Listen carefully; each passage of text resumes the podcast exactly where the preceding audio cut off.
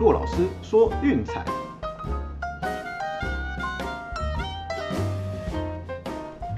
看球赛买运彩，老师教你前往拿白。大家好，我是骆老师，欢迎来到骆老师说运彩的节目。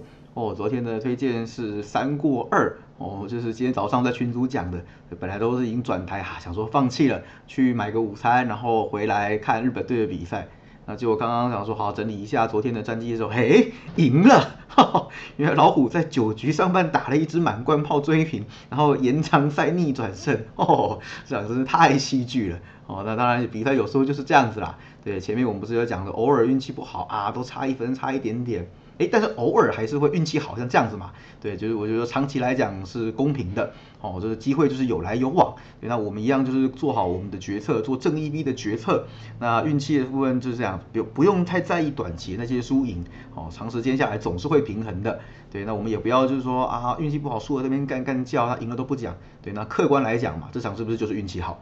对，那没没问题，就是平心而论，就是昨天三过二 OK 的。好，那大概发生了什么事情呢？就是除了刚刚讲的老虎延长赛六比五击败双城之外，好，那杨基最后是四比三哈击败光芒。我觉得我们讲的就是，如果你要下光芒，必须要三四，因为 Montgomery 对光芒真的投的非常好，胜率超高。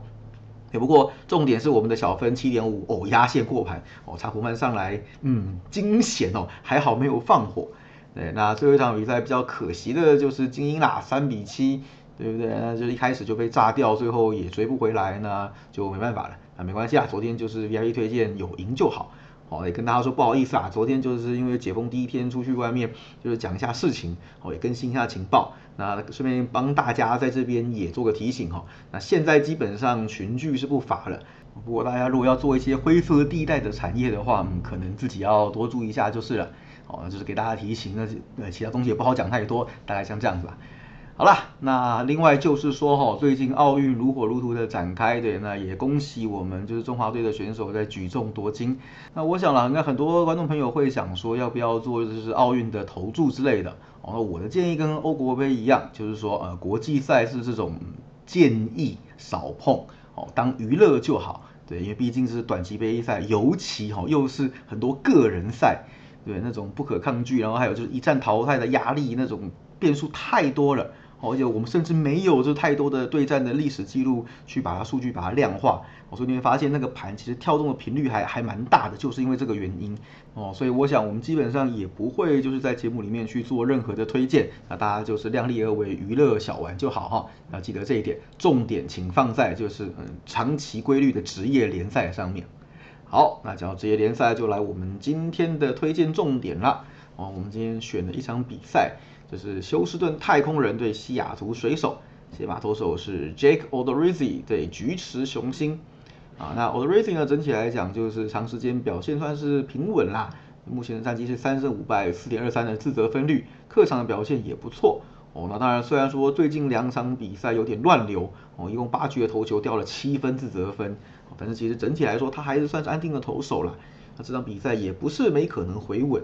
哦，大概基本上他大概就是说，呃，投个五局上下左右，哦，然后大概是个两到三分的，以这样子的比例在进行。啊，至于说对战水手的部分呢，本季有过一场投球，哦，那场比赛是四点一局失掉了四分，啊，随后太空人也输掉了比赛。哦，那很有趣的是啦，其实，呃 o d o r i z i 对战水手一直投的不太好。哦，虽然说在前一次交手是二零一八年的事情，但是说算一算，其实也是跨季五连败了。从他的双神时期到太空人的时期都是一样，就是不知道为什么对水手，嗯，总是没有办法赢球。哦，那这算是整体来讲表现比较不理想了。啊，那至于说巨的雄心的部分呢，好，我们都知道他是优质先发机器，表现真的是很稳。那经过几场的乱流之后，上一站也回稳，哦，还投出了生涯新高的十二 K。呃，六局失掉三分的优质先发，最后是水手在呃他退场之后，呃一分险胜那场比赛我们推小分，好，不知道大家还有没有印象？哎，那至于说面对太空人哈，这个就很悬了哈。那本季有两次交手都是投七局，哦，一场掉五分，一场无失分，哦啊，算一算也是跨季对战的三连胜了。但整体来说，其实呃，其实雄心对太空人投球内容并不理想，生涯的对战自得分率高达了五点二六。哦，但是不知道为什么水手很能赢，而且很能进洞。那七次的交手当中，让分盘战绩是五胜两败。对，就是各种有办法打一分差哈，不管不论是赢或输，就是爱打一分差，这个真的是一个玄学，你没有办法解释，就是已经投的这么不理想了，那胜率还这么高，哦，这个其实我看的头也很痛啊。那我想啦，这场比赛的重点应该还是在比赛的后半段。我们都知道，当然是太空人的打击其实是呃远优于水手是碾压的，哎，但是水手近期的火力也是相当的猛烈。哦，那我们有讲过嘛，就是说水手其实整体团队打击率并不高，并不出色，可是德点圈的攻击效率非常非常的好。哦，就是在德点圈有人的时候，那个 OPS 是超过八成，大联盟排名前五名的。对，那在他们前面的呢，呃，就是太空人。对，太空人的火力更猛。哦，但是基本上以现在近况来讲，两边其实没有差很大。那问题就在于啦，太空人的牛棚在客场自得分率高达四点四三，哦，那主场也是四以上。对，这也是为什么他们这段期间就是七三一之前，他们要积极的补强牛棚。哦，你看前两天才跟水手换来终结者 Graveman，对，也引来就是水手球迷的一阵不满。对，然后结果呃昨天的比赛那个代打的 Toro 也对战自己的老东家前队友就轰了两分炮。对，这两队的这交易非常非常有趣啦。但是毋庸置疑的，水手的后援战力还是比太空人强很多哈。换一个 Graveman，我想影响没有这么大。对，尤其是水手近十场比赛牛棚自得分率只有二点八五，我是比这开机的时候还要更稳定。对，那整体来说主场的 ERA 只有三点一七，这都是相当值得信赖的。所以我想啦，这场比赛胜负的关键恐怕好会发生在六局以后。那前五局，我想 o d o r i z i 跟橘子雄心应该很有机会投到不相上下。哦，但是如果说照这样的节奏下去的话，哦，主场的牛棚又比较强，那其实就大有可为啦。嗯，我们看到就是前两场比赛，水手在比赛后半段的攻势其实都蛮猛的，而且都有得分。哦，那只是昨天当然差距比较大了，没有逆转成功。那整体来讲，其实下半场的表现，水手会是比较出色的。